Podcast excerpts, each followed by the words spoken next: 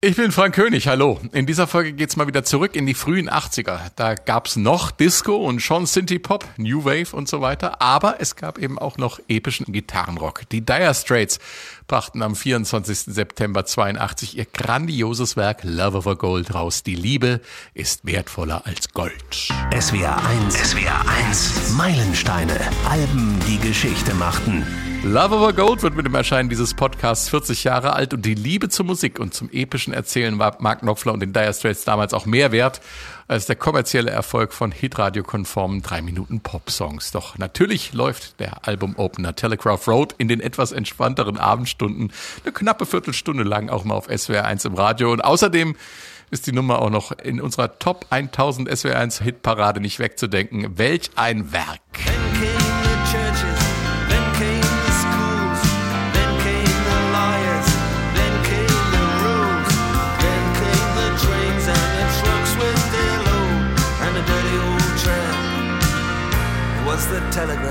Und die zweite Nummer schafft's immerhin auf stolze 6 Minuten und 46 Sekunden. Ein schwarz-weißer US-Krimi läuft in unseren Köpfen ab. Das macht die Macht der Musik Private Investigation. What have you got? The end of the day. What have you got? The takeaway. A bottle of whiskey. And a new set of lies. Blinds on the window. Love Over Gold ist auch ein oft vorgeschlagenes Album in unserem Postfach unter meilensteine.swr.de. Jürgen Ledwiner schreibt, es ist immer wieder interessant, über den eigenen musikalischen Tellerrand zu schauen, auch wenn man nicht alles gut findet, zum Glück. Und zu Love Over Gold schreibt er, dass es durch das epische Telegraph Road ein ziemliches Alleinstellungsmerkmal hat. Frank Siegel aus Hannover, eigentlich großer Metal-Fan, schreibt, zwar kein Heavy-Rock, aber ein Top-Rock-Album, aus meiner Sicht das beste Album von den Dire Straits. Im Opener Telegraph Road bespielt Mark Knopfler die ganze Bandbreite seines Könnens. Fantastisch. Das ist fast episch und kommt auf eine andere Art an Supersongs von Pink Floyd wie Shine On Your Crazy Diamond heran. Auch Thomas aus Bremen schlägt unter anderem Love Over Gold vor, sein persönliches Lieblingsalbum der Dire Straits. Und dabei sind heute auch zwei große Dire Straits Fans und Experten aus der SWR1 Musikredaktion, Christian Fahr und Benjamin Brändebach. Hallo ihr zwei. Hallo. Hi. Das Jahr 82, musikalisch habe ich vorhin schon mal grob eingeordnet. Eine ziemliche Bandbreite ist da damals unterwegs. Allenthalben poppen neue Ideen auf. Kreativ waren die frühen 80er auf jeden Fall. Auch hier in Deutschland. NDW ebnet den Weg für neuen deutschen Pop, auch jenseits des Schlagers.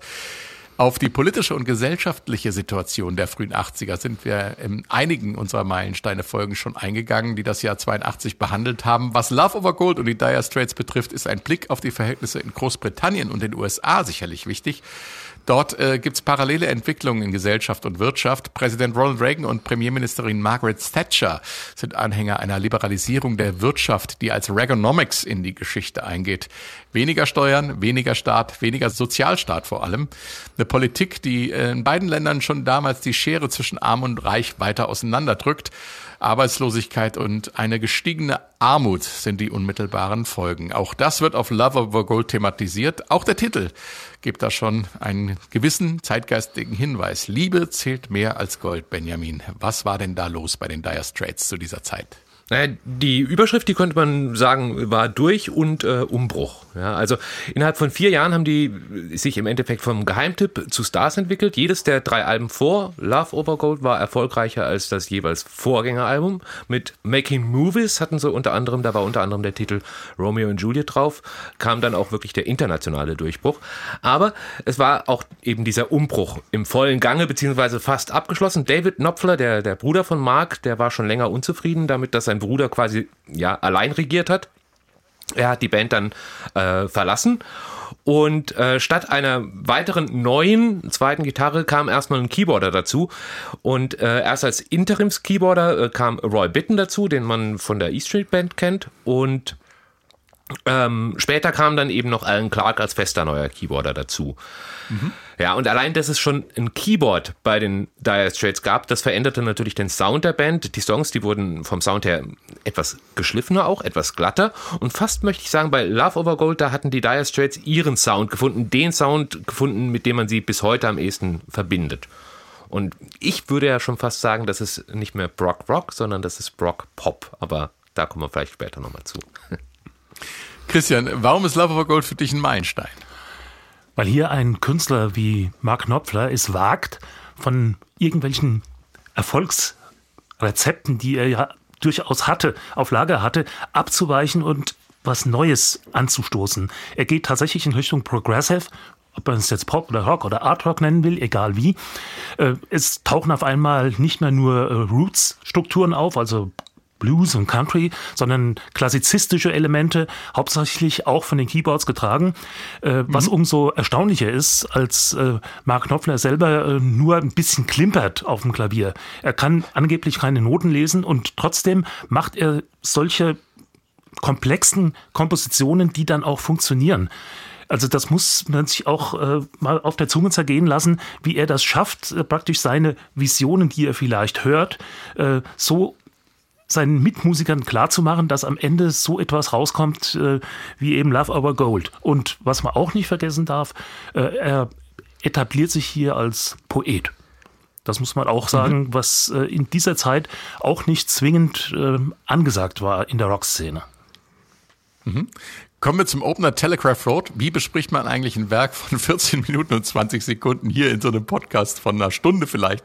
Ich schlage vor, wir reden erstmal über die Entstehungsgeschichte der Songs, bevor wir Ausschnitte hören. Denn um den Song in Ganze zu verstehen, ist die Vorgeschichte sehr wichtig, Benjamin. Ja, also zunächst mal die Telegraph Road, die gibt es wirklich. Das ist eine Fernstraße durch den mittleren Westen in der USA, 128 Kilometer lang. Und diese Straße fährt Knopfler damals im Tourbus entlang. Er sitzt ganz vorne, hat also die Straße, den Weg im Blick, liest ein Buch, auch nicht irgendeins, sondern das Buch The Growth of the Soil oder auf Deutsch Wachstum des Bodens. Das hat ein norwegischer Schriftsteller geschrieben, Knut Hamsun. Er hat auch dafür damals den Nobelpreis bekommen. Und in diesem Buch wird die Entwicklung einer Familie erzählt, einen Landwirt, lässt sich in der Einsamkeit nieder, baut eben sich mühsam eine Existenz auf, findet eine Frau, gründet Familie und so weiter. Es ist so ein bisschen ein Gründungsmythos, der dort beschrieben wird. Und diese Geschichte überträgt Knopfler dann jetzt auf diese Telegraph Road. Also er koppelt diese zeitliche Entwicklung an im Endeffekt die lineare Entwicklung auf dieser Straße, an diesem Weg. Und das Ganze beschreibt er sehr, sehr bildhaft. Und da kommen wir dann auch gleich schon zum Song selber.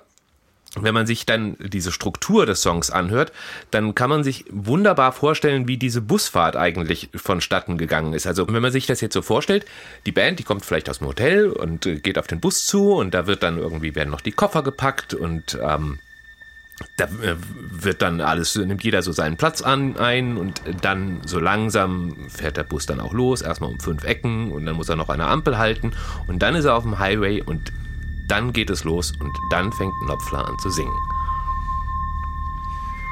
Ist auf jeden Fall schon sehr mutig für so ein Album-Opener. Es dauert eine knappe Minute, bis die erste Gitarre zu hören ist. Hören wir gleich.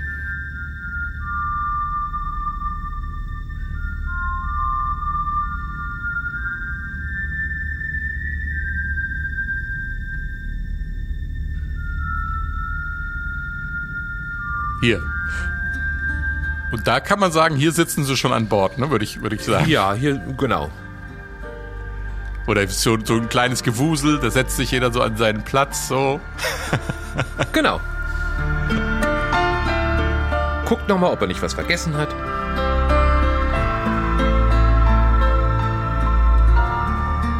Und das muss man sich mal vorstellen, das ist jetzt die Gitarre, die so langsam in diese Keyboardflächen rein fliegt quasi. Und auch das Schlagzeug setzt erst nach 1:40 ein. Das ist normalerweise der Höhepunkt eines Popsongs, so ungefähr bei 1:40. So, hier wird der Motor gestartet. Ja.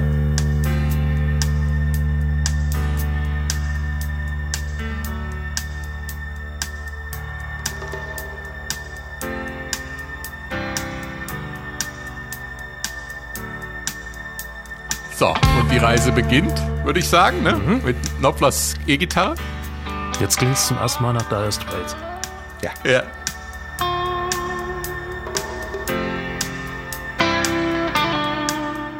So, und bei 2:19, hier nämlich, beginnt der Gesang, beginnt die Geschichte. Da ist geht ein normaler Popsong schon Richtung Ende. Well, a long time ago came a man on a track. Walking 30 miles with a sack on his back, and he put down his load where he thought it was the best, made a home in the wilderness. Built a cabin and a winter store, and he plowed up the ground by the coaling shore. The other travelers could walk away. Und hier wird halt erzählt, wie sich die Straße oder die Geschichte entwickelt, ne?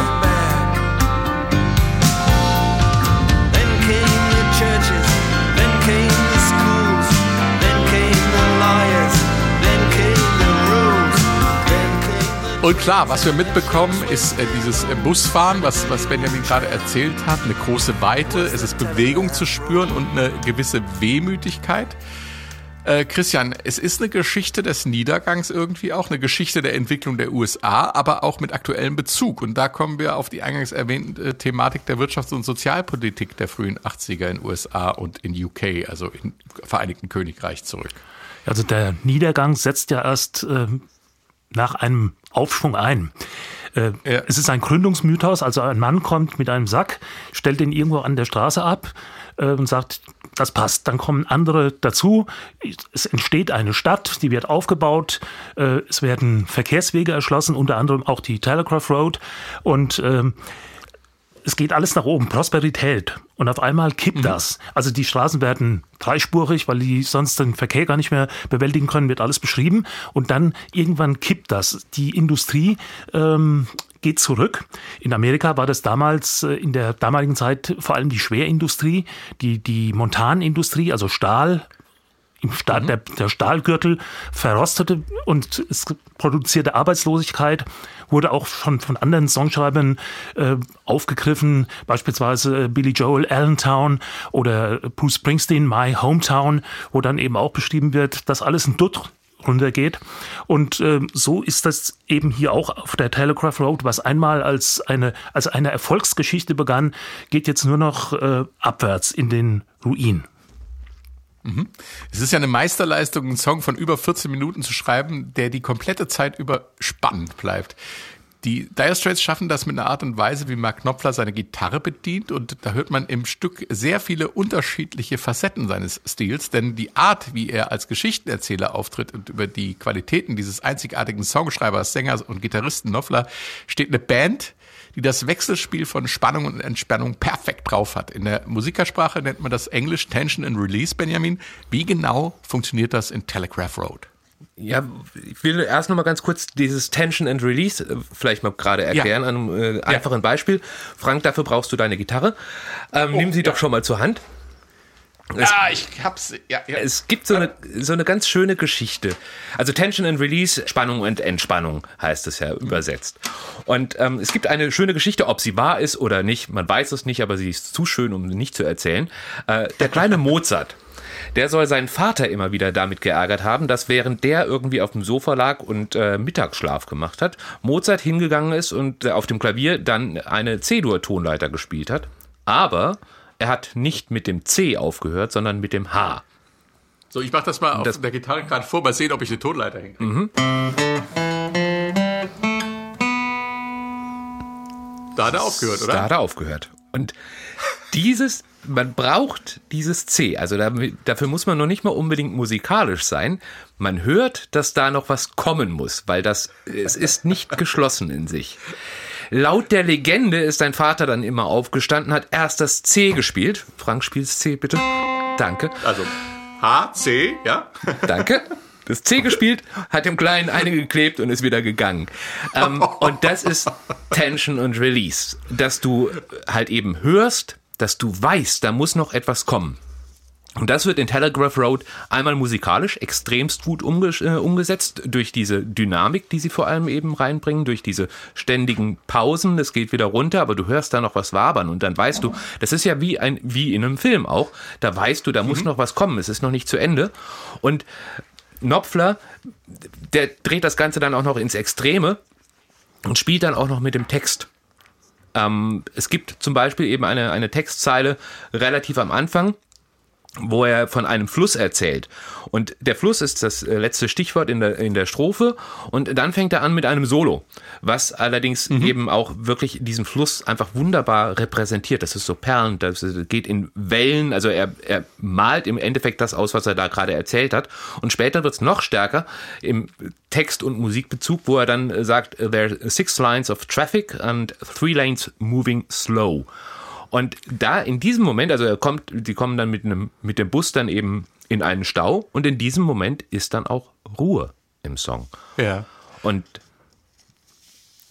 das habe ich so, vor allem in der Popmusik, bisher noch nirgend gehört. Das ist wirklich sensationell. Also da sind 6 Spuren auf der Straße und 3 davon stehen, oder da fließt der Verkehr nur extrem langsam. Verkehr mit Stillstand. Genau. Das heißt, genau. Ach, so heißt es ja in der Radiosprache. Genau, Entschuldigung, ich habe nie Verkehrsredaktion gemacht. Hören wir uns das Beispiel doch mal an. Wir fangen praktisch in dem Solo an, das diesen perlenden Fluss darstellt, und dann gehen wir in den Stau rein.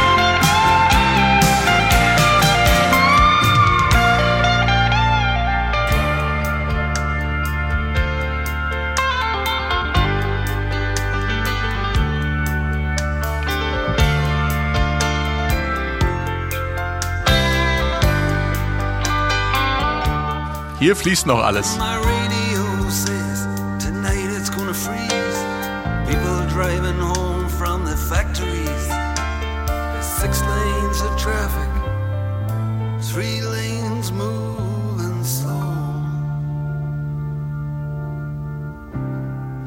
Oh. Und jetzt geht's nur noch ganz langsam.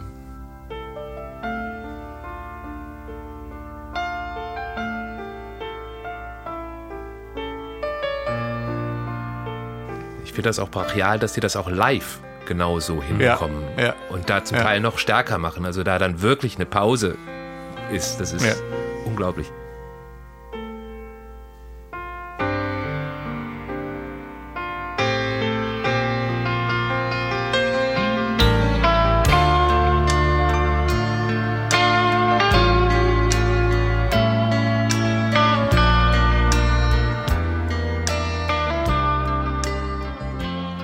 Ganz langsam geht's weiter, und was mir noch aufgefallen ist bei dieser wunderschönen, bildhaften, musikalischen Sprache, du hast schon erwähnt, Christian, er etabliert sich auch als Poet. Dieses "And my radio says tonight's gonna freeze, people driving home from the factories, there's 6 lanes of traffic, 3 lanes moving slow." Also diese Kälte, die da auch beschrieben wird, ne? Also dass dich das soziale Klima abkühlt und die Leute von den Fabriken nach Hause kommen, um erstmal im Stau zu stehen, und ja, so eine Zivilisationskrankheit quasi beschrieben wird. Es ist ergreifend, finde ich. Wir haben über den Start der Reise auf Telegraph Road gesprochen, über die Übergänge, die Dynamik, Tension and Release. Dann darf natürlich auch der monumentale Schluss nicht fehlen. Freie Fahrt auf der Telegraph Road. Jetzt geht's ab, Christian. Ja, also die ganze Geschichte kriegt jetzt noch einen Twister ins Persönliche. Es ist eine Trennung, die da offenbar stattgefunden hat oder bevorsteht, und unter der Ich-Erzähler leidet. Aber er will es trotzdem nicht wahrhaben. Also er sagt, komm, lass uns doch noch mal versuchen, gib uns noch eine Chance, und dreht das dann vorsichtig ins Optimistische, diesen Song.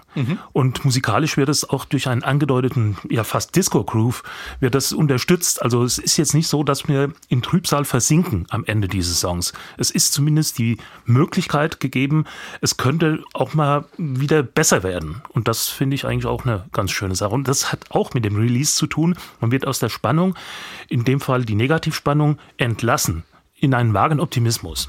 Ja, man geht nicht mit einem schlechten Gefühl daraus, ne? Nein. Ja. Dann hören wir uns das an.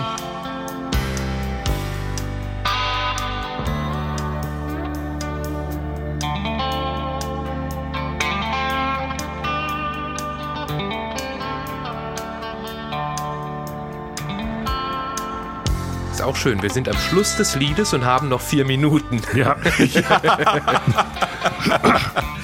Und dieses... Das, und wie er dann immer stoppt, also wie er quasi in dem Riff stoppt, das finde ich, das macht halt eigentlich das Gitarrenriff schon zu einer spannenden Angelegenheit, weil du immer wartest, hups, da.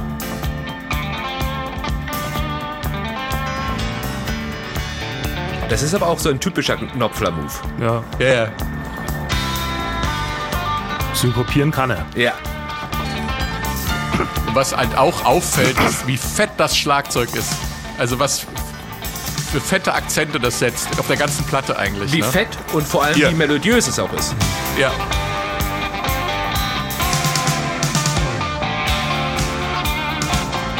Es treibt uns auf der Straße weiter nach vorne, die ganze Zeit.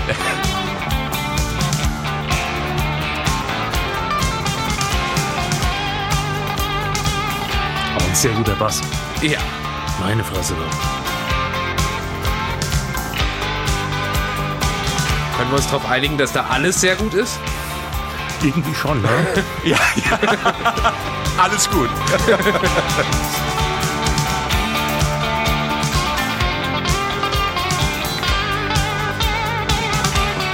Telegraph Road. Was für eine monumentale Schlusssequenz. Großartig. Wir haben ja zu Anfang über die Inspirationsquellen zu dem Song gesprochen. Benjamin, dir ist noch eine weitere mögliche Inspirationsquelle aufgefallen. Ja, ich glaube, ich bin da was ganz Großem auf der Spur. Also, ich kenne Telegraph Road wirklich seit langem und ich höre es und ich liebe diesen Titel. Und in der Vorbereitung auf diesen Podcast habe ich es natürlich auch wieder und wieder gehört. Und irgendwie habe ich dann plötzlich gedacht, an irgendetwas erinnert mich das. Ich wusste nicht so genau an was, bis ich dann drauf gekommen bin. Vor allem eben dieses Epische, die ganze Struktur, dieses Aufbauende mit der Geschichte auch dahinter. Also ich würde mittlerweile so weit gehen, es gab 3 Inspirationsquellen, also einmal den Roman, dann die Telegraph Road selber und dann den Song Jungle Land von Bruce Springsteen. Der ist auf Born to Run erschienen und ich habe es mir danach direkt nochmal angehört. Ich finde die Ähnlichkeit frappierend. Dann hören wir jetzt mal in Jungle Land rein.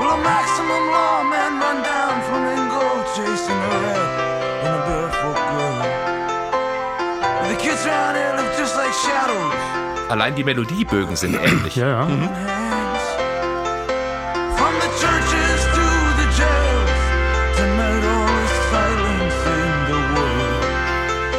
Auch die Bilder sind so ein bisschen ähnlich, ne?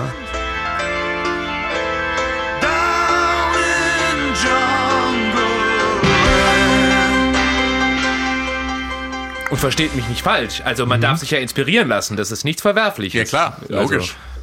Das haben wir ja hier im Podcast schon öfter gehabt, dass natürlich nichts einfach so vom Himmel fällt. Inspiration kommt immer von irgendwo her und es gibt eine gewisse Ähnlichkeit in der Art zu erzählen, in der Art, wie es aufgebaut ist. Aber es ist natürlich eine ganz eigene Geschichte mit einem, wie wir eben schon festgestellt haben, auch einem ganz anderen Sound, was ja auch die Stimmung eines Stücks ausmacht. Christian, aber du hast Springsteen ja eben schon mal erwähnt als großen Erzähler in der Rockmusik. Auch das Making Movies Album hatten wir ja schon angesprochen, dass da ein gewisser personeller Bezug da ist zu den Dire Straits. Ja, vielleicht kommt die Inspiration daher. Ja, Benjamin hat es ja schon erwähnt, zum damaligen Zeitpunkt, also bei Making Movies, da gab es noch keinen festen Keyboarder bei den Dire Straits. Und für die Studioaufnahmen hat man sich Roy Bittan von der E Street Band ausgeliehen. Und ich könnte mir vorstellen, das war ja 2 Jahre vorher, vor diesem Love Our Gold Album, dass Mark Knopfler mal gesagt hat, hör mal Roy, wie machst du das eigentlich da bei Jungle Land? Kannst du mir das mal zeigen, was da abgeht da mit dem Klavier? Und möglicherweise hat der dann ein paar Licks gespielt, die ja typisch für Jungle Land sind, schon der Einstieg. Und möglicherweise hat da Knopfler gesagt, das merkst du dir jetzt mal. Oder versucht das vielleicht sogar selber nachzuspielen ein bisschen und hat das behalten. Vielleicht hat er auch einfach mit der Gitarre dazu improvisiert. Das wird er ohnehin dann gemacht haben. Genau, und kam dann auf das Lick oder wie auch immer. Also ja. Aber er musste ja letzten Endes dann später auch Alan Clark erklären, dem dann festen Keyboarder, was er machen sollte, denke ich. Mhm. Ja.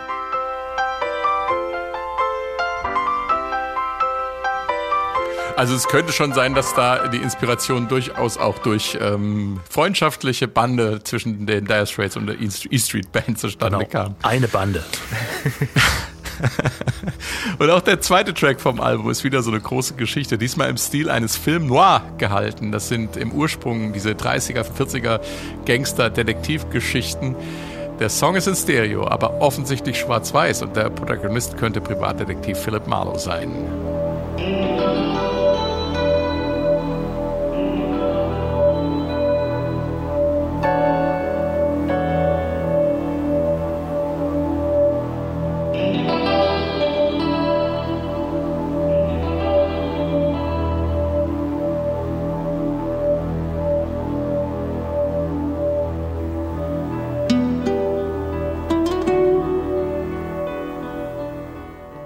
Hier etwas, was man bis dato noch nicht so sehr mit Knopfler verbunden hat, die klassische Gitarre. Wenn man weiß, dass er mit Fingern statt mit einem Plektrum spielt, dann wundert einen das aber auch nicht, dass er das natürlich auch kann und macht. Ne? Kann, ja. Und später auch immer wieder gemacht hat. Ja. Mhm. Und wieder dauert es 1,5 Minuten, bis Mark Knopfler als Detektiv beginnt zu erzählen. It's a mystery to me.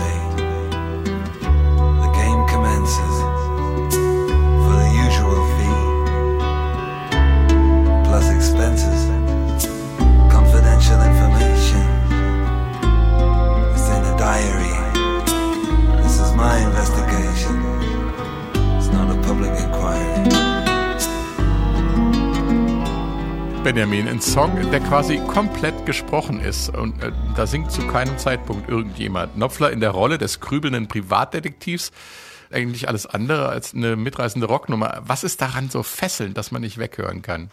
Die Stimmung, die Stimme und eingeschränkt irgendwie auch der Text, finde ich.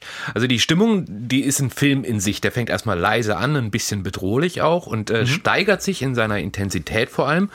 Und da kommen dann plötzlich diese fast schreienden Gitarren dann rein. Das Klavier, das hält aber Kurs und es wird aber trotzdem immer mehr. Und auch da Tension and Release. Also du weißt, dass da noch was kommt.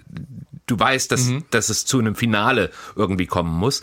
Und dann die Stimme von Knopfler natürlich, die ist, obwohl er nicht singt, die ist einfach sehr warm und trotzdem auch so ein bisschen düster. Ich glaube fast, der wäre für irgendwie mögliche Enkelkinder wäre der ein wunderbarer Nikolaus, weil also mit dieser Stimme kannst du auch wirklich gut arbeiten. Vielleicht auch ein Knecht Ruprecht. Oder das, ja.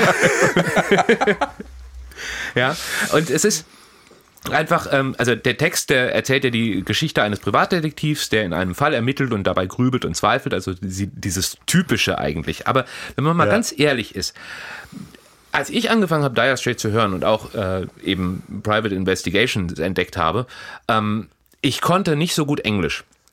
Und ich habe eigentlich, um ehrlich zu sein, fast nichts davon verstanden. Das war mir aber auch egal, weil ich habe da trotzdem ja das reininterpretiert, was ich reininterpretieren wollte. Die Stimme, die passte zu dem Song.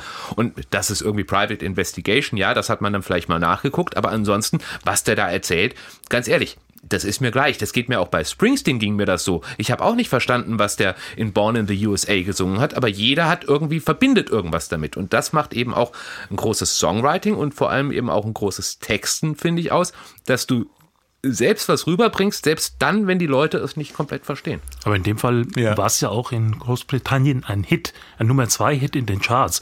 Und das ist klar, wenn du kein Muttersprachler bist, dann wirst du das nicht in die Top 10 bringen. Nein, genau. Aber die haben es eben auch in den Nuancen verstanden, die da angesprochen werden und das hat es so erfolgreich gemacht. Ja, ja. Mhm. Und du hast ja schon angesprochen, wieder Tension and Release, ein toller Übergang von diesem akustisch anmutenden ersten Teil zu dem, ich sag mal, elektrischen Teil, der dann in den Schluss mündet. Grandiose Battle, achtet alle mal drauf, Gitarre und Marimba. Und Knopfler spielt also auch diverse Gitarren. Kommen wir gleich noch zu. Man muss einen Ton auch einfach mal stehen lassen, ne? Man muss es sich nur mal trauen. Ja.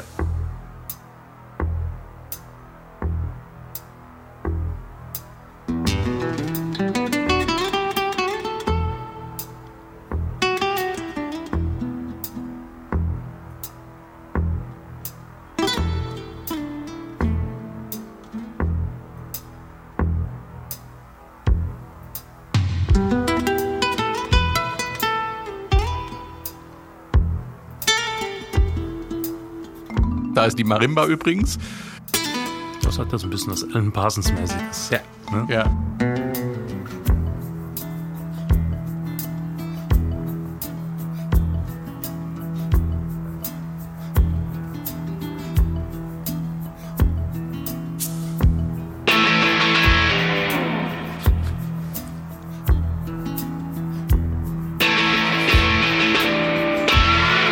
unglaublich. Wie das da reinschießt, die E-Gitarre, ne? Ganz sind förmlich diese Selbstzweifel des Detektivs, die einem da fast schon Kopfschmerzen bereiten, wenn man es zu laut hört.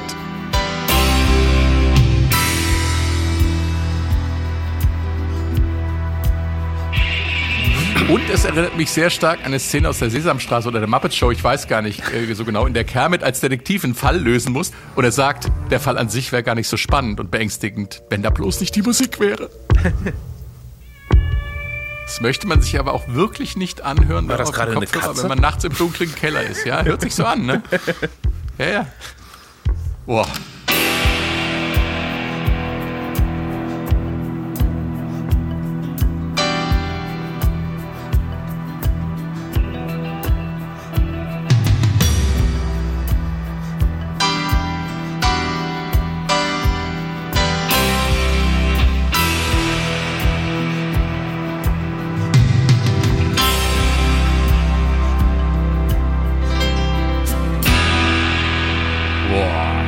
Ist einfach faszinierend. Einfach eine faszinierende Stimmung, die da rauskommt. Ich glaube sogar, es wurde ja auch mal für einen Film verwendet in Einzelteilen, ne? Ich glaube aber umarrangiert etwas. Umarrangiert, genau, ja. Ja. Was man da vielleicht auch ganz gut nochmal hören kann, beziehungsweise was dort deutlich wird, ist einfach auch die Produktionsweise dieses Albums. Das muss man auch nochmal hervorheben. Das war, glaube ich, das erste Album, was Mark Knopfler eigentlich fast im Alleingang produziert hat, allerdings eben mit seinem Toningenieur, mit dem Dorfmann heißt er. Und die haben extremst viel an den Sounds und an dem Ganzen gebastelt. Es gibt die Geschichte, dass sie versucht haben, über irgendwelche Flügel die Klaviersounds hinzubekommen, die sie da brauchten. Instrumente, ganz normale Instrumente verändern sich. Ob es jetzt kälter ist, ob es wärmer ist im Studio, das sind äußerliche Faktoren, die auf das Instrument einwirken. Und deswegen haben sie damals angefangen, eben auch mit elektrischen Instrumenten zu arbeiten, also eben auch mit Keyboard und mit Synthesizer, weil denen ist es egal, ob es heiß, kalt, warm, regnet oder sonst irgendwas ist, weil sie genau diesen Sound immer wieder hinbekommen haben und reproduzieren konnten. Und das hört man hier, dass sie sich extremst, auch an dem Schlagzeug zum Beispiel, wie das abgenommen ist, sie werden da Stunden, Tage, wochenlang dran gearbeitet haben, um das Schlagzeug so klingen zu lassen, wie es klingt. Ja. Ist auf jeden Fall eins von den Alben, die ich so kenne, mit dem grandiosesten, gehört zu den Top 10 der Schlagzeugsounds, glaube ich, auf diesem Planeten. Ja.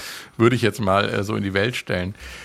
Wo wir gerade beim Thema Private Investigation waren, ebenso interessant wie die Geschichte der Songs, die auf dem Album gelandet sind, ist ja auch die Geschichte der Songs, die es nicht auf das Album geschafft haben. Ganz besonders bei einem, der zum Welthit wurde und das Comeback von Tina Turner eingeläutet hat. Fängt auch mit Private an. Private Dancer.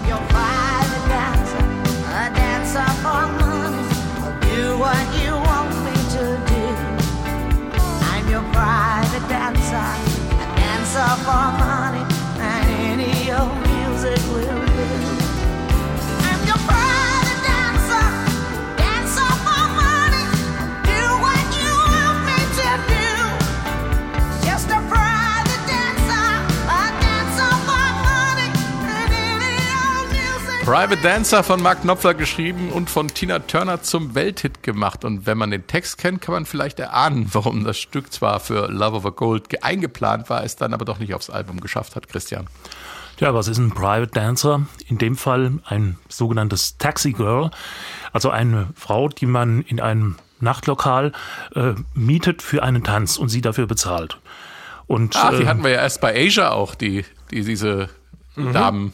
Interessant. Ja. Und der Übergang zur Prostitution ist da manchmal fließend. Aber man muss sich in der Regel eben eine weibliche Person vorstellen. Wenn man jetzt sich umgekehrt vorstellt, dass Mark Knopfler diesen Text singt, aus einer weiblichen Perspektive, das nimmt ihm keiner ab. Und das hat er auch gemerkt. Deswegen, also der war komplett eingespielt und wurde ins Regal gestellt. Aber die Manager von Mark Knopfler und von Tina Turner kannten sich und der sagte einer, hätte ich was für die Tina vielleicht. Und dann haben die gesagt, ja, machen wir und wollten das auf die Spuren, die schon fertig sind, drauf singen. Also praktisch Mark Knopflers Stimme löschen und Tina drauf singen lassen und das rausbringen. Da hieß aber, nee, es gibt Ärger mit der Plattenfirma, also musste das dann nochmal neu eingespielt werden. Wurde auch neu eingespielt von den Dire Straits, allerdings mit einer Ausnahme. Mark Knopfler war nicht dabei. Wer war dabei? Jeff Beck ist ja auch kein Kleinmeister unbedingt. Trotzdem hat Mark Knopfler anschließend gesagt, Jeff Beck habe diesen Song ruiniert, weil er das zweithässlichste Gitarrensolo der Rockgeschichte da drauf gespielt hätte. Kann man so sehen oder so sehen. Ich finde, der Song hätte auch in der Form nicht auf Love Over Gold gepasst, von der ganzen Anmutung her. Also insofern ist es nicht nur eine Textfrage. Ich finde, der geht in eine andere Richtung. Das ist eher Richtung Pop-Rock und das wäre ein Fremdkörper geworden. Es sei denn, es wäre so arrangiert gewesen vielleicht wie Private Investigations, dass man das praktisch so hätte stehen lassen. Ja. Aber nicht so treibend, wie es jetzt war nicht nötig, sagen wir so, ne? Genau. Wobei die Originalversion von Private Dancer, also von Tina Turner, ist ja auch 7 Minuten lang. Also und die werden da, ich denke nicht, dass sie da so viel am Arrangement im Endeffekt geändert haben. Glaube ich auch nicht, weil es ja dieselbe Band war, bis auf den Schlagzeuger, das war mittlerweile der neue. Ja. Mhm. Mark Knopfler, wer nicht Mark Knopfler, würde sich neben den vielen sehr ernst umgesetzten Themen auf dem Album auch einen Song finden, der ein ernstes Thema, humorvoll aufgreift, vielleicht satirisch aufgreift. Hier kommt Industrial Disease.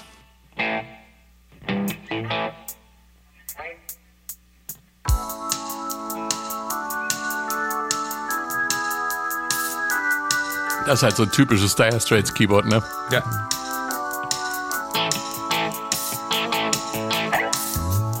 Und die typischen Dire Straits Gitarren. Ja.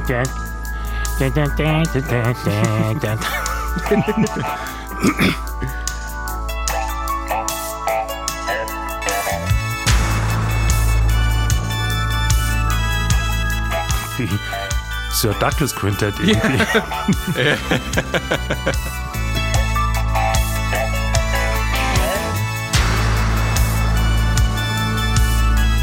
Könnte jetzt auch noch zu Twisted by the Pool werden. Ja, genau.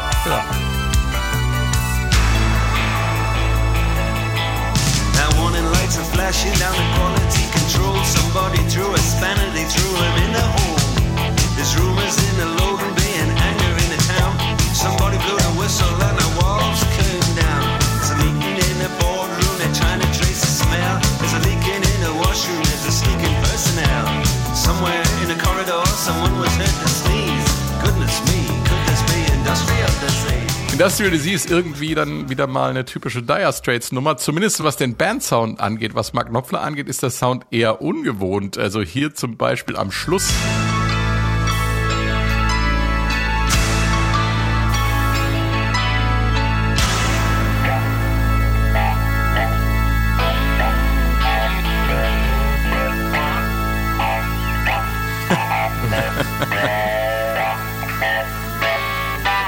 Was um alles in der Welt macht der Mann da? Hat er seine Gitarre an einen Ochsenmaulfrosch angeschlossen, habe ich mich gefragt, Benjamin. Nee, der hat einfach ein bisschen rumgespielt und dann irgendwann gedacht, oh, klingt cool. Also am Anfang haben wir ja wirklich diesen ganz typischen Knopfler-Sound. Ne? Knopfler hat immer relativ reduziert mit Effekten gearbeitet. Damals war das so sein Markenzeichen, also gerade als er angefangen hat, dass er tatsächlich ohne Effekte eigentlich arbeitet. Also ohne Effektgeräte, die man dann drüber legt, sondern einfach nur den Verstärker und die Gitarre. Jetzt hat er bei Love Over Gold, da hat er sich dann schon irgendwie einen Kompressor mit da dran geschlossen, dass das Ganze dann nochmal ein bisschen fetter, ein bisschen wärmer auch klingt. Und was er da am Ende macht, das ist eigentlich ein nicht üblicher Gebrauch eines Wah-Wahs. Ein Wah-Wah ist ein Pedal und das klingt eigentlich, wie man es spricht. Nämlich wow, wow, wow, wow, wow.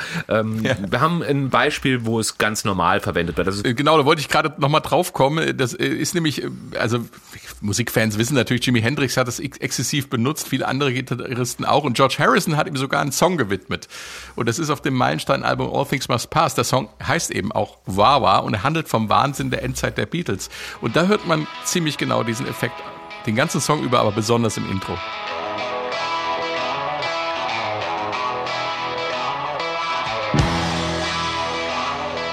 Wow, wow, wow, wow.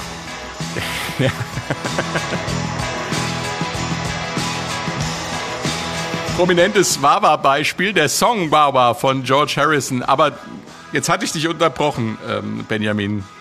Ja, aber jetzt wissen wir eben, was ein Wawa tut. Vor allem kann man damit seine Mitmusiker wunderbar in den Wahnsinn treiben. Und dieses Pedal funktioniert im Endeffekt so, dass du ständig rauf und runter trittst. Und dadurch hast du diesen Effekt, dass es halt eben diese Schwingungen da entsteht. Und was Knopfler eben gemacht hat, war einfach, dass er ihn einfach in die Mitte stellt und es da stehen lässt. Und tut weiter nichts. Das heißt, das Pedal kann sich im Endeffekt nicht entscheiden, bin ich jetzt bei Wow oder bin ich bei Wah? Und dadurch entsteht eben dieser Sound, den er da genutzt hat. So dosig dann. Ja, ne? Genau. Und ich wette, das war einfach tatsächlich aus einer Spielerei, hat irgendwo mal, das ist, wie sowas halt eben kommt. Man macht es im Proberaum, probiert es und... Vielleicht hatte er schon an Tina Turner gedacht und Nutbush City Limit, das Intro, im Kopf. Stimmt, das kann natürlich auch sein. Wobei es wird der Wawa ja trotzdem noch richtig getreten. Also der wird nur zur Hälfte getreten zwar, aber er wird getreten, aber ja. Das stimmt. So, das sind so Gitarristen-Specials hier gerade. Und in George Harrisons Wawa, da geht's um den Wahnsinn der Beatles-Zeit. Und auch in Industrial Disease schrammt der Protagonist immer wieder am Wahnsinn vorbei. Und auch hier ist das Wawa-Pedal ja dafür da, diesen Wahnsinn lautmalerisch darzustellen offensichtlich. Es geht um Berufskrankheiten. Industrial Disease oder Diseases in der Mehrzahl. Im britischen Englisch gibt's dieses Wort. In den USA hat man das nicht so richtig verstanden. Arbeit kann krank machen. Da kann man auch durchdrehen oder es kann einem die Sicherung rausfliegen. Auch das hört man übrigens lautmalerisch in dem Song mehrfach. Oder man kann sogar impotent werden von der Arbeit. Eine indirekte Anspielung auf die Wirtschaftspolitik und den Druck im Arbeitsleben im Vereinigten Königreich Anfang der 80er Jahre, Christian. Ja, auch da war es so, dass die Montanindustrie zurückging und die verarbeitende Industrie mit diesen Produkten dann eben auch weg war. Wird zum Beispiel auch von Sting damals besungen, We Work the Black Seed Together. Und es ist dann eben so, dass die Berufskrankheit, die da entsteht, kann entstehen, wenn man arbeitet und irgendwie zu schwer arbeitet oder die entsteht, weil man arbeitslos ist. Dann ist das irgendwie auch eine Berufskrankheit, die sich einstellt. Beides ist jetzt nicht unbedingt erstrebenswert. Ne? Ja. Und wenn wir gesagt haben, warum haben die Amerikaner das nicht verstanden? Ich glaube, da heißt es nicht Industrial Disease, sondern Vocational Disease. Das ist der Ausdruck für Berufskrankheit. Okay. Und deswegen lief das irgendwie bei denen verständnismäßig vorbei, obwohl sie dieselben Probleme hatten natürlich. Ne? Ja klar. Ich glaube, so wie der Text auch vorgetragen wird, dieses Hektische, der ist ja unglaublich lang, der Text. Der besteht ja aus 3000 noch was Wörtern. Und wird ja auch in so einem Staccato vorgetragen von Knopfler. Ich glaube, es geht aber auch so ein bisschen darum, dass Arbeit einen auch ein bisschen dizzy, so eine moderne Zeiten mäßig, Charlie Chaplin, dass man davon auch verrückt werden kann, einfach von dem Druck und vom Rhythmus. Genau. Ja, vom Workload, wie das heute heißt. Ja. Ja, ja. Er erzählt ja da auch von einem Typen, wenn er dann in Richtung Speaker's Corner geht und dann sind da zwei Leute, die sagen, sie seien Jesus, einer muss lügen und er erzählt das ja auch so, so sehr, sehr britisch mit schwarzem Humor eigentlich. Ich könnte mir, dieser Hauptdarsteller, der das erzählt, das könnte genau der gleiche sein, der dann irgendwie Jahre später dann da steht und sagt, hier, look at them working und bei Money for Nothing dann darüber herzieht. Ja. Ne? Das könnte aber auch John Cleese sein von Monty Python, der das darstellt. Ja, das auch. Also in meinem Freundeskreis ist die Textzeile There's a protest singer singing a protest song auch sehr, sehr beliebt. Wenn der Selbstzweck eines Protestsingers ist, nur Protestsongs zu singen, dann wird das Ganze natürlich auch ein bisschen ad absurdum geführt. Brewer's Troop, das ist auch ein interessantes Wort oder eine Wortzusammensetzung. Was hat's damit auf sich? Ja, angeblich alkoholbedingte Erektionsstörungen. Ich weiß nicht, ob es im Deutschen da einen ähnlichen Begriff für gibt, der das irgendwie umschreibt. Also der Bierhänger oder der Brauerhänger würde ich wörtlich. Ja. Brauhänger, ja, das würde es wörtlich jedenfalls. Gibt's glaube ich nicht, aber interessant ist ja, dass das tatsächlich der Bandname der Vorgängerband der Dire Straits war. Ja, die Dire Straits, die chronisch planken und vorher hatten sie noch ganz andere Probleme. Sie haben sich schon gesteigert. Jetzt sind sie nur noch blank. Ja. Muss man dazu erklären, Dire Straits bedeutet Pleite. Ja, eigentlich Pleite sein. Apropos Erektionsstörungen, wir bleiben beim Thema, aber wir drehen das Ganze mal auf die positive Seite eines unbekümmerten Sexlebens. Der Titeltrack des Albums Love Over Gold. Der Rolling Stone schreibt, eine flüsternde Ballade, die das jazzige Prickeln der Vibraphonklänge gegen ein fast klassisches Klavier und das geigenartige Zupfen eines Synthesizers ausspielt, um die Bilder eines zwanglosen, sogar unbekümmerten Sexlebens zu verstärken. Also bitte sehr, viel Spaß bei Love Over Gold.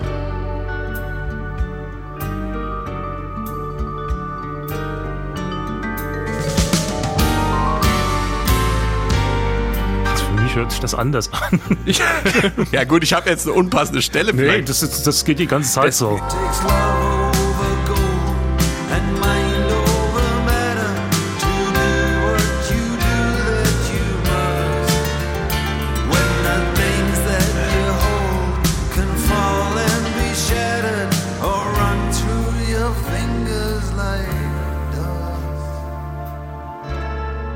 Wenn jetzt die Akkorde dur wären. Ja.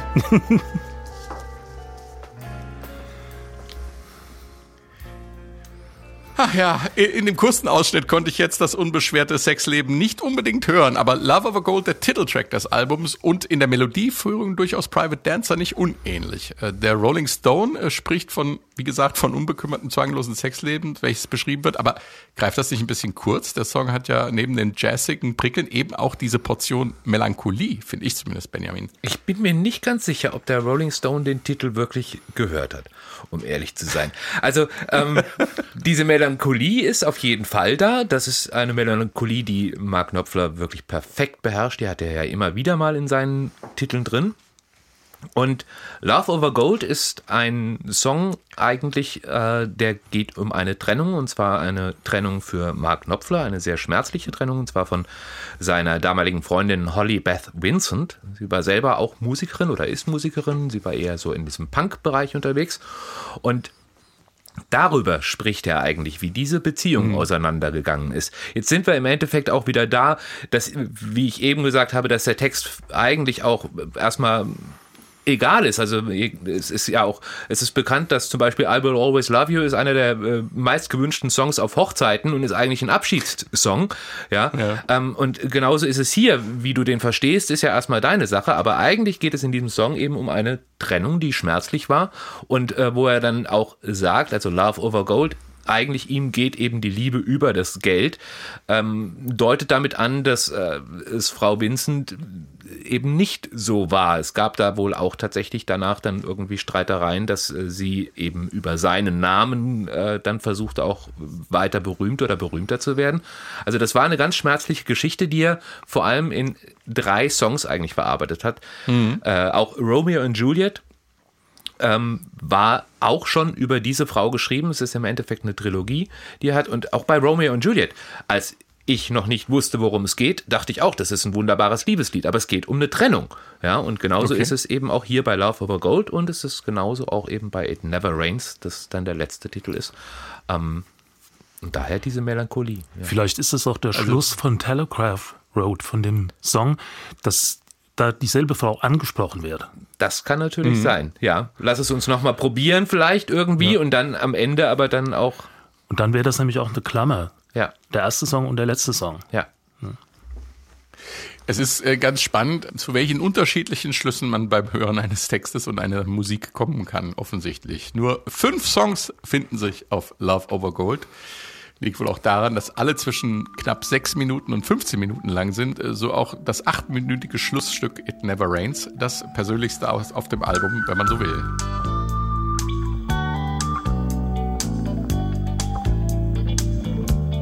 Schütten uns meinen Lieblingssong da drauf. Ja? Mhm. Ja.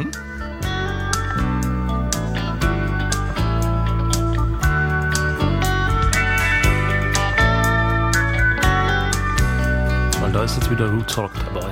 Mhm. Und Dylan vor allem. I hear the 7 deadly sins and the terrible twins came and called on you. The bigger they are, baby, the harder they fall on you. And you're always the same. You persevere on the same old pleasure ground. Oh, and it never rains around here. It just comes. It Never Rains, ein Stück der Dire Straits, bei dem man ganz deutlich die großen Vorbilder wie Bruce Springsteen und Bob Dylan raushören kann. Es ist aber wohl auch vielleicht das persönlichste Stück, ich hatte es schon angesprochen, auch in Bezug auf Love Over Gold selber und die Geschichte mit der Ex-Freundin. Christian, du sagst, das Stück ist dein Lieblingsstück auf dem Album. Warum?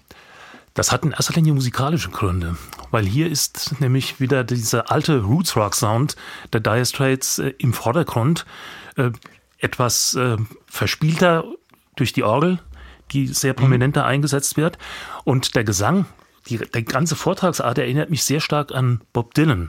Und das muss aber auch kein Zufall sein, denn schließlich hat Mark Knopfler ja auf dem Slow Train Coming Album von Bob Dylan 3 Jahre vorher mitgespielt und mitkomponiert. Also die kannten sich und schätzten sich wohl auch. Und da ist das irgendwie auch etwas, was man vielleicht unbewusst in eine bestimmte Stimmung aufgreift und in eine bestimmte Vortragsart überführt. Und gleichzeitig ist das aber auch groovig, das Stück, was mir auch gut gefällt in dem Zusammenhang. Mhm. Und ist mein Lieblingsstück, ich kann es nicht ändern. Ja, das ist ja auch nicht schlimm. Ich habe hier, sehe gerade in meinem Skript, habe ich einen wunderbaren freudschen Rechtschreibfehler. Ich habe geschrieben, Knopfler versinkt in Depressionen und nicht versinkt. Er versinkt. Also, das finde ich, wo ich das jetzt so sehe. Es war aber wirklich so, ne? Dem ging es richtig dreckig durch diese Trennung von Holly Vincent. Ja, das hat ihn sehr mitgenommen. Es kommt ja noch was anderes dazu, zu dieser Trennung von seiner Freundin. Ich hatte auch immer den Eindruck, in dem Song gibt es immer so Anspielungen auf die Musikindustrie. Natürlich trifft das auch auf die Ex-Freundin zu, die ja auch musikalisch unterwegs war, aber eben auch auf den Bruder. Und ab und zu scheint es mir auch so, als wenn er auch den Konflikt mit seinem Bruder in dem Song austrägt. Also der Konflikt bestand zum damaligen Zeitpunkt, das war klar. Mhm. Weil der ging von Bord und das nicht in Freundschaft. Nicht im Guten. Mhm. Ja. Es wird zum Beispiel die Tin Pan Alley 28 zwischen Fifth Avenue und Broadway, das ist der Ort, wo die Musikverlage ansässig sind. Ne? Und da kommt auch so eine schöne Anspielung, allein der Titel, ne? It Never Rains Around Here, It's Just Pouring Down. Kommt einem auch irgendwie bekannt vor, von wegen Never Rains in Southern California. Aber gut. It pours, man. It pours. Yeah. It pours, man. It pours. Also das ist quasi ein Zitat, wenn man so will. Das ist, glaube ich, auch kein Zufall. Also diese ganze Musikbusiness-Geschichte und die Streitereien, die man da mit Freundin und Bruder haben kann. Ich glaube, das spricht schon auch daraus, aus der Nummer. Wow, was für ein großes, episch, gehaltvolles Album. Was bleibt von Love Over Gold? Was meint ihr? Es hat die Dire Straits auf einen Weg gebracht. Es hat die Dire Straits mit Mark Knopfler eben als alleinigem Chef auf einen Weg gebracht, der zum Beispiel dann zu sowas wie Brothers in Arms geführt hat, was dann einfach kommerziell nochmal sehr viel erfolgreicher war. Und das hat dort seinen eigentlichen Anfang genommen. Und danach kam dann ja auch nur noch ein Album, On Every Street, was mein Lieblingsalbum von den Straits ist. Ich wollte gerade sagen, was schmerzlich unterschätzt ist, aber dann einen ganz anderen Charakter wieder hat. Ja. Da geht es dann wieder eher in die Country-Rock-Richtung. Genau, und das waren dieses Album und danach Brothers in Arms, das war der Höhepunkt eigentlich der Dire Straits, also was der Dire Straits, so wie man sie kennt eigentlich, würde ich sagen. Als Superstars. Als sozusagen. Superstars. Ja, danke. Das war's auch schon wieder. Ich danke fürs Zuhören und danke euch beiden und tschüss.